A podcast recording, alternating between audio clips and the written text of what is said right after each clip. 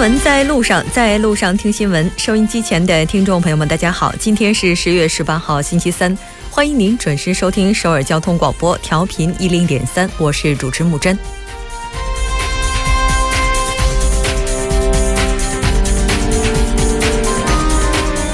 聚焦全球视线的中国共产党第十九次全国代表大会正式拉开了帷幕。中国未来五年的发展方向也愈加明朗。大会上，习近平主席总结了过去五年间中国所取得的成就，同时也提出了新的挑战。报告当中，习主席提到，中国将继续深化改革，强调了凡是在中国境内注册的企业都要一视同仁、平等对待。这也为在华韩企注入了强心针。我们也预祝此次大会能够涌现出更多的成果。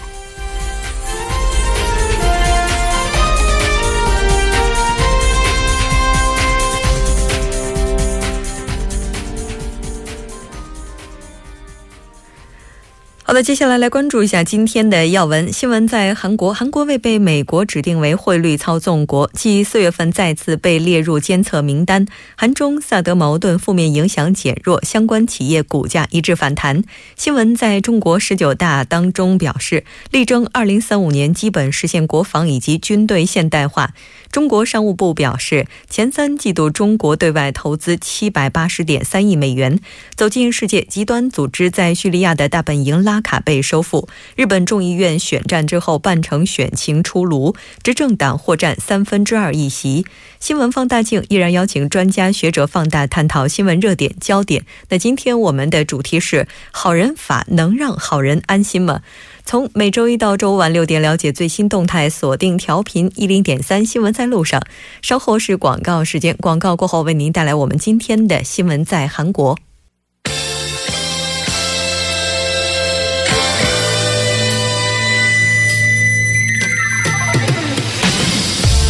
新闻在韩国，带您快速了解当天主要的韩国资讯。接下来马上连线本台特邀记者周玉涵，玉涵你好，主播你好。很高兴跟玉涵一起来了解今天韩国方面的主要资讯。我们先来看一下今天的第一条消息。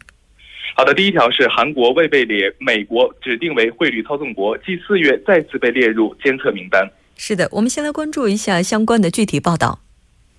据韩国企划财政部今天消息呢，美国财政部当天上午呢公布了十月的汇率报告，韩国没有被指定为是汇率操纵国。但是继今年四月之后呢，再次被列入了汇率政策的监测名单。那么本次发布的报告呢，没有将任何一国呢指定为是汇率操纵国或是深层分析对象国。那么除韩国之外呢，中国、日本、德国以及这个瑞士也被列入了监测名单。主播。是的，一直以来，应该说美国的这一汇率操纵国这个名目被人们诟病的也是比较多。那它被视为是美国贸易保护的一种形式。我们来看一下美国的财政部到底是怎么样去判断一个国家它是汇率操纵国的。美国呢是曾于一九八八年制定了综合贸易法，并以此呢为依据，对相应的国家操纵汇率与否呢进行判断。但由于当时的标准是过于模糊，那么美国呢于二零一五年呢重新制定了这个贸易便利化和贸易执行法，使判断这个汇率操纵与否的标准呢更加具体和明确。那么美国财政部呢每年是四月和十月呢分两次发布针对主要贸易对象国的汇率评估结果。那么满足二零一五年发布的这个贸易便利法和这个贸易执行法的三条标准呢，将被认定为是汇率操纵国。满足三条标准当中的两条呢，将被列入监测名单。主播，嗯，那这一次的话，韩国没有被列入的根据或者说理由是什么呢？那么韩国呢是满足了对美贸易顺差超两百亿美元和经常项目顺差占国内生产总值 GDP 的比重超百分之三这两条标准。但是报告也指出了，在韩元对美元缓慢升值的情况之下呢，韩国政府仍减少对外汇市场的干预规模。韩国干预买入外汇规模占为 GDP 的百分之零点三，也就是差不多在四十九亿美元，未达到百分之二的门槛。主播，嗯，是的，我们了解到，韩国对外经济政策研究院呢，也是在一份报告当中指出，为了将中国列为汇率操纵国，美国它可能会调整现行的标准，因此韩国有可能会躺枪。那么这次看来，韩国暂时是安全的。那我们再来看一下今天的下一条消息。好的，下一条是韩中萨德矛盾负面影响减弱，相关韩企股价一致反弹。那昨天我们在新闻放大镜的时候也提到了，现在的话，萨德矛盾似乎在慢慢的远去，一些跟中国交易规模比较大的企业股市也是出现了好转。我们来看一下相关报道。好的，那么韩美不半导系统呢？中国采取了反制措施呢，给韩国化妆品、流通和汽车等企业的股价呢是带来了这个重创，持续下跌。但是从九月开始呢，持续低迷的这个股价呢，出现了这个反弹的迹象。本月十三号呢，韩中两国。互换协议给缓和这个萨德矛盾呢带来转机的同时呢，也改善了外国投投资者和机关的这个投资的机构的这个投资心理。那么，据业界人士十七号透露呢，最近深受萨德矛盾影响的韩国化妆品、流通和汽车领域的股价呈现增势。化妆品代表企业艾茉莉太平洋呢，由去年七月的四十四万韩元跌至今年九月末的这个股价为二十三万韩元左右。但是从本月十三号起呢，艾茉莉太平洋的股价连续三天上涨，增。是二十八万韩元。与此同时呢，LG 生活健康、韩国科马和科斯美诗等化妆品企业的股价呢，也均成呃出现了不同程度的上涨。嗯，是的。对于韩国来讲的话，可能它的优势企业还是在汽车以及流通。那这方面目前的情况怎么样呢？是的，那么受内需和出口不振困扰的韩国汽车企业股价呢，虽然增幅没有化妆品企业明显，但是呢也出现了反弹。那么在整体出口当中呢，中国占比达到百分之二十七的这个韩国现代起亚汽车呢，自上上月起在当地的销售呢有所提升。受益于此呢，现代汽车和现代摩比斯的股价呢，在最近一个月增长了近百分之十。与此同时呢，韩国流通企业的股价呢也呈现了上涨的势头。那么尤其是百乐达斯酒店的股价呢，在十六号呢创造了历史。新高，主播。嗯，是的。那今天习主席在十九大的时候也提到了要加快中国发展现代服务业，并且呢也是要进一步开放服务业。这对于韩国来讲的话，应该也是一个好的消息了。我们再来看一下今天的下一条消息。好的，下一条是韩美日副外长在首尔举行战略对话，政府或发表对北单边制裁方案。嗯，是的。先来关注一下具体的一些报道情况。好的，今天呢，韩国外交部第一次官林胜男、美国国务院副国务副国务卿约翰沙利文和日本外务省事务次官。杉山进府呢，在首尔举行了第七次韩美日三国副外长的会议。这是三国副外长呢，自今年一月在华盛顿会晤之后呢，时隔九个月再次举行会谈。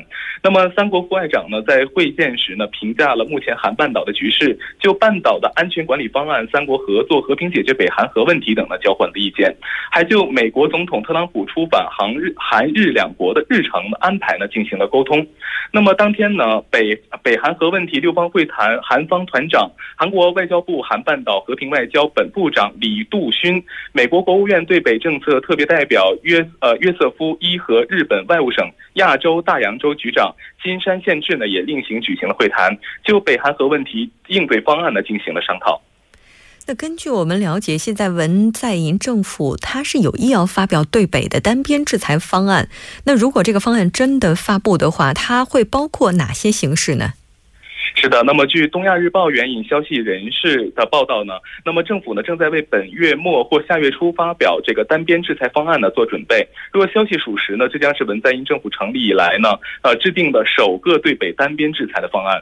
那么制裁方式呢，或借用美国特朗普政府的制裁方案，具体包括呢，将北韩的企业及个人指定为制裁对象，或禁止进口北韩农水产品等。那么为切断金正恩的资金链呢，限制北韩向外派遣这个劳工。创会，那么政府呢还将考虑对相关国家施加外交压力等方案。嗯，那么就单边制裁像这样的事情，目前专家他们做出了怎样的一些解读呢？那么一直以来呢，是比起单边制裁呢，政府采取了在官报呃在官报上刊登美国制裁方案的互助的制裁方式。那么呃政府的当局相关人士就表示呢，北韩与美国间的这个矛盾不断加深，若韩国在此情况下实施单边制裁呢，极有可能在一定程度上是刺激的刺激到北韩甚至是中国。那么有外交专家分析认为呢，随着美国总统呃时隔二十五年对韩国进行国事访问，韩国有必要通过发表对北单边制裁方案呢。向国际社会表明韩国愿同美国一起应对北韩核危机，进一步的巩固韩美同盟的立场。那么同时呢，也有观点认为呢，包括美国在内的欧盟呢，均积极的实施对北的单边制裁。政府此举呢，有利于跟上国际社会的步伐，形成共鸣。主播，嗯，可能更多的担心还是聚焦在这样的制裁会不会进一步刺激北方他们做出更为极端的一些挑衅行为了。好的，非常感谢于涵给我们带来今天的这一期连线，我们下期节目再见。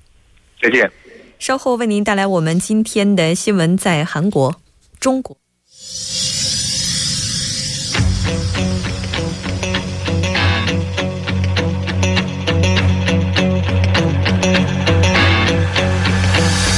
您现在收听的是《新闻在路上》。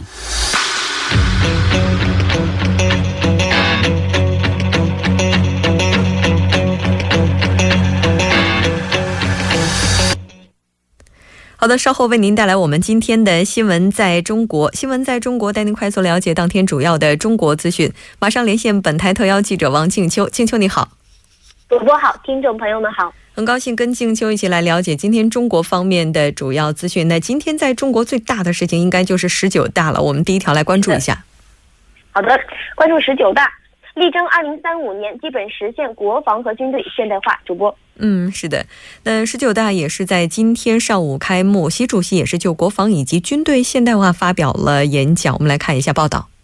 好的，中国共产党第十九次全国代表大会今天上午九点在北京人民大会堂开幕。国家主席习近平代表第十八届中央委员会向大会作报告。习近平指出，坚持走中国特色强军之路，全面推进国防和军队现代化。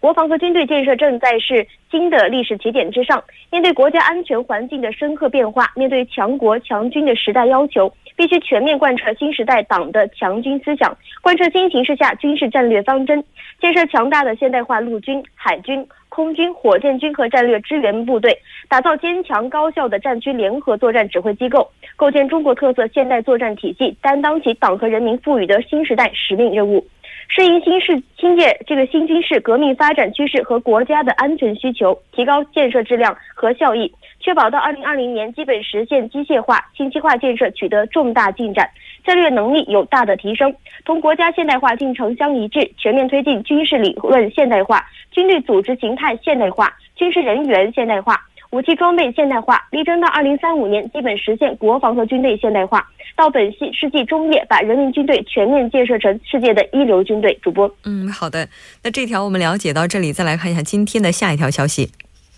下一条来自于商务部，前三季度中国对外投资七百八十点三亿美元。主播，是的，我们来看一下具体的投资情况如何。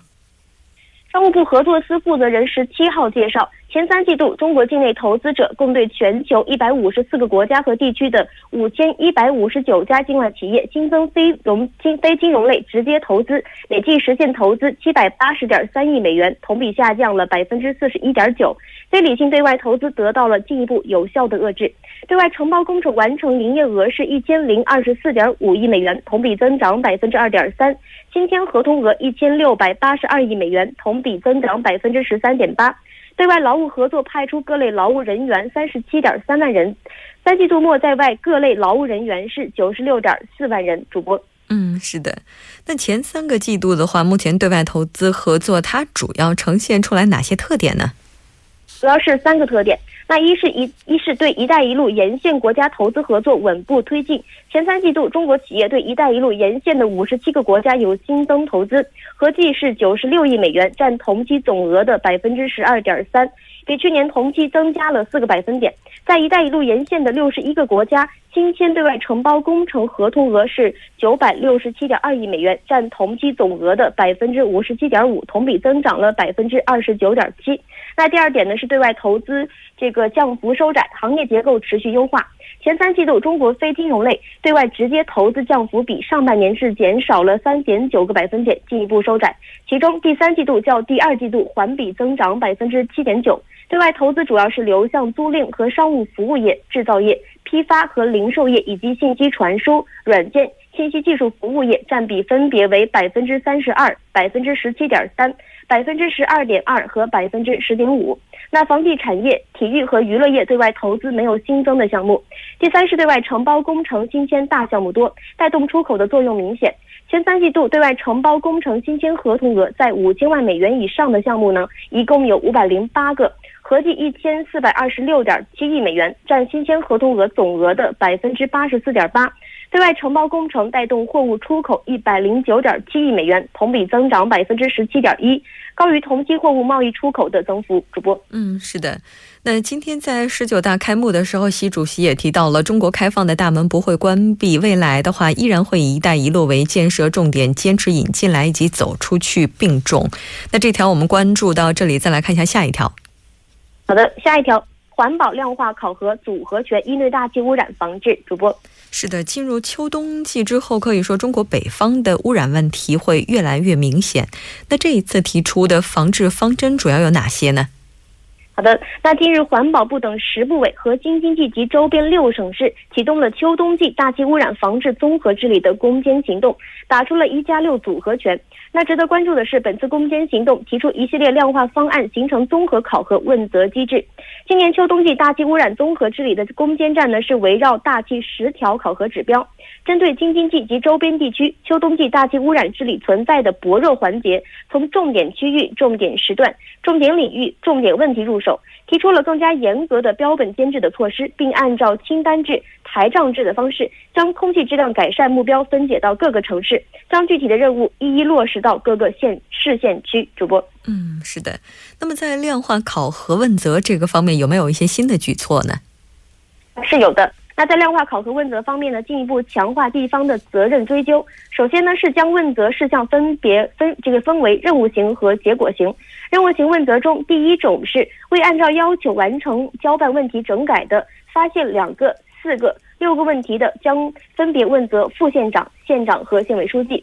其次呢，是通过强化监督或巡查，再发现有新的问题的，发现五个、十个、十五个问题的，将分别问责副县长、县长以及县委书记。那此外呢，在督查机制方面，采取了督查、交办、巡查、约谈、专项督查五步法。强化督查严查突出大气污染问题，组成了一百多个巡查工作组，对问题整改的情况进行核查和回头看，对问题突出且解决缓慢的地方开展约谈，选择十个左右问题最为突出的市区，开展机动式、点穴式的中央环境保护专项督查，落实大气污染治理的党政同责、一岗双责。主播，嗯，是的。大气问题的话，应该说年年都提，特别是到了这个季节。当然，我们也希望大气污染防治工作能够是长期的、可持续性的。蓝天保卫战，它其实也需要更多人的努力。我们再来看一下今天的最后一条消息。好的，关注粮食，亩产一千一百四十九点零二公斤，袁隆平团队的超级杂交稻又创纪录。主播，嗯，是的，我们来看一下这次超级杂交水稻它创下来的记录到底是怎样的。好的，那记者近日从河北省科技厅了解到呢，杂交水稻之父袁隆平及其团队培育的超级杂交稻品种香两优九百又创了亩产的记录。经第三方的专家测产，该品种的水稻在试验田内亩产是一千一百四十九点零二公斤。主播，嗯，那这一次测产的专家队伍，他们主要是谁呢？那此次测产呢，是由河北省的科技厅组织实施，由华中农业大学、河北省农林科学院等七个单位的七名专家来组成测产的这个专家组。主播，嗯，是的，我们也了解到，现在中国已经是稳定解决了十几亿人的温饱问题，应该说，这对于杂交水稻来讲，也是交上了一份非常满意的答卷了。好的，非常感谢静秋为我们带来今天的这一期连线，我们下期节目再见。主播再见，听众朋友们再见。稍后我们来关注一下这一时段的路况、交通以及天气信息。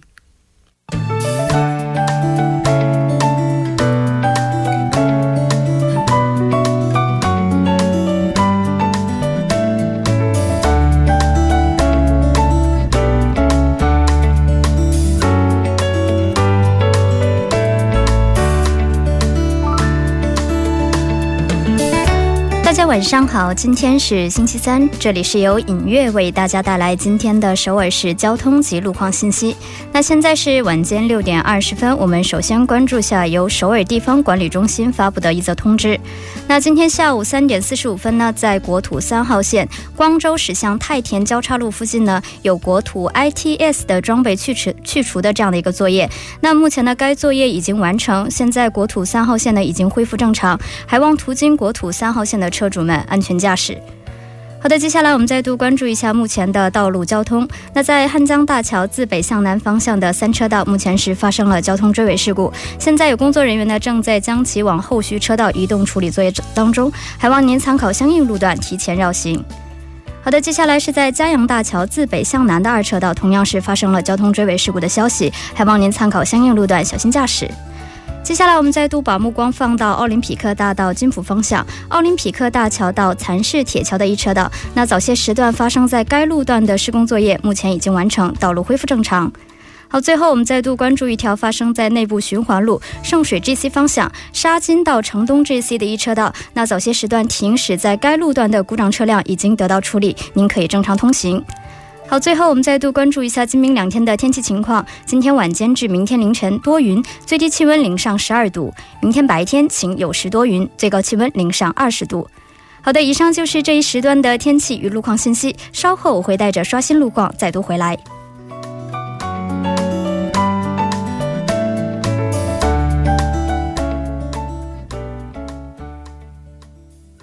现在时刻是六点二十二分，这里是正在为您直播的 TBS EFM 调频一零点三新闻在路上。那马上为您带来我们今天的听首尔栏目，为您传达首尔市的一些消息。金小编你好。好，木主播你好啊，嗯，我刚才问一下啊，就是刚才为什么刚才说了一个钟就没有了呢？